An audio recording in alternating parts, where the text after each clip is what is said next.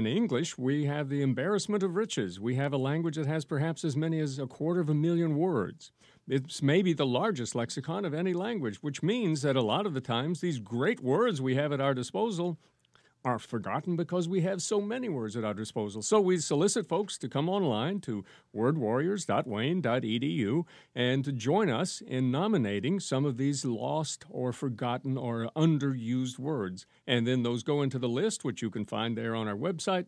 And then the board makes an annual choice looking at some of the very best neglected words, and we bring those to you each year along with our good New Year's best greetings, Pat. Well, why don't we dive into the list uh, because it seems like a task that would be impossible to overcome or Insuperable. Now, there's a reason to bring a word back. Insuperable, something that's impossible to overcome. As you said, he never considered an obstacle insuperable. If a mountain were in his path, he had simply learned to climb. Now, you could say, oh, that's impossible. That's hard to overcome. But doesn't it feel better to say insuperable? It brings us to another word on the list uh, that uh, looks like it's uh, uh, it, it, means something bad, but uh, it's actually the opposite of what it sounds like. And if I'm pronouncing it right, it would be eucatastrophe. Exactly right. That's J.R.R. Tolkien's invention. He took a couple of Greek roots, put them together, and came up with eucatastrophe a sudden or favorable resolution of events in a story, a happy ending, in other words, especially one that gets a hero off the hook when it looks like nothing is going to be possible for him when he's headed toward doom.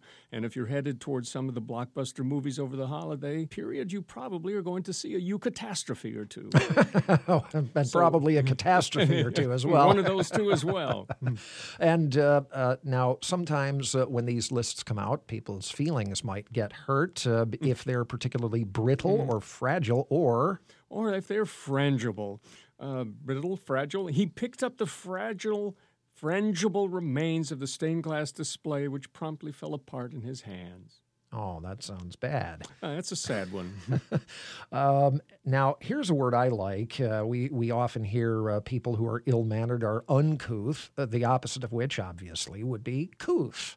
Exactly. Now, that's a really interesting word because it brings back into the present one of the roots of our English language, which starts as a Germanic language, makes its way to England, picks up some French uh, along the way, some Latin, some Greek. This gets us back to our roots, couth cultured, refined, or well mannered, the opposite, of course, of uncouth. Mm-hmm. Her couth delivery was a relief following the blithering performance of her predecessor. Someone whose couth might have a feeling of guilt or moral scruple uh, if they uh, do something bad, or they may have no such guilt, or. a, a compunction. That is indeed a feeling of guilt or moral scruple, etc. He unleashed the flurry of tweets with no compunction about the bile he spewed. That could be anybody, really. We're not uh, picking on any one person here necessarily. anyone at all. Anyone at all. Here's one I like recondite.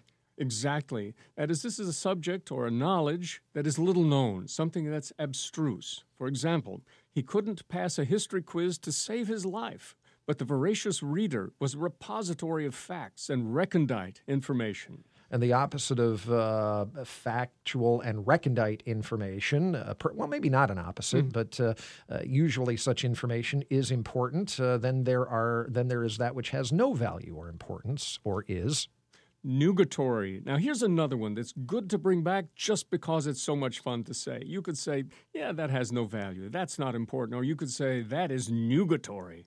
He rambled on for hours, his big words masking the nugatory contribution he made to the debate. Not to be confused with nougat, which often uh, finds its way into candy bars. No uh, kinship there. bilious. There's a word I love. Bilious. Now, this is from the old theory that the temperament, our temperament individually, is controlled by the four humors, one of which is bile. Uh, bilious meaning spiteful or bad tempered. He was in a bilious mood, given that it was Monday morning and he hadn't yet had his coffee. I love my morning coffee just mm. like anyone else who gets up as early as I do. Uh, and I also like driving along uh, Michigan's west coast, uh, where you go through a number of towns. Uh, and this brings us to our next word to describe those towns, which is littoral. L I T T O R A L, a great word, as you pointed out, for us folks in Michigan because we have so much beautiful coastline. Littoral, meaning relating or situated on the shore, relating to or situated on the shore of the sea or of a lake. We drove along Michigan's west coast, as you said, passing a variety of littoral towns and villages. And I've been through many of those mm-hmm. littoral towns, and they are mm-hmm. literally mm-hmm. picturesque, which sounds like the next word on the list, but means something different. Uh, bring us to our final word.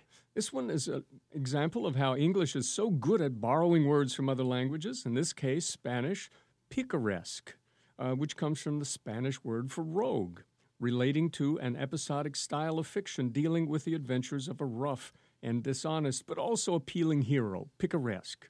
The Adventures of Huckleberry Finn is one of the most picaresque novels ever written. What fuels your passion in creating this list?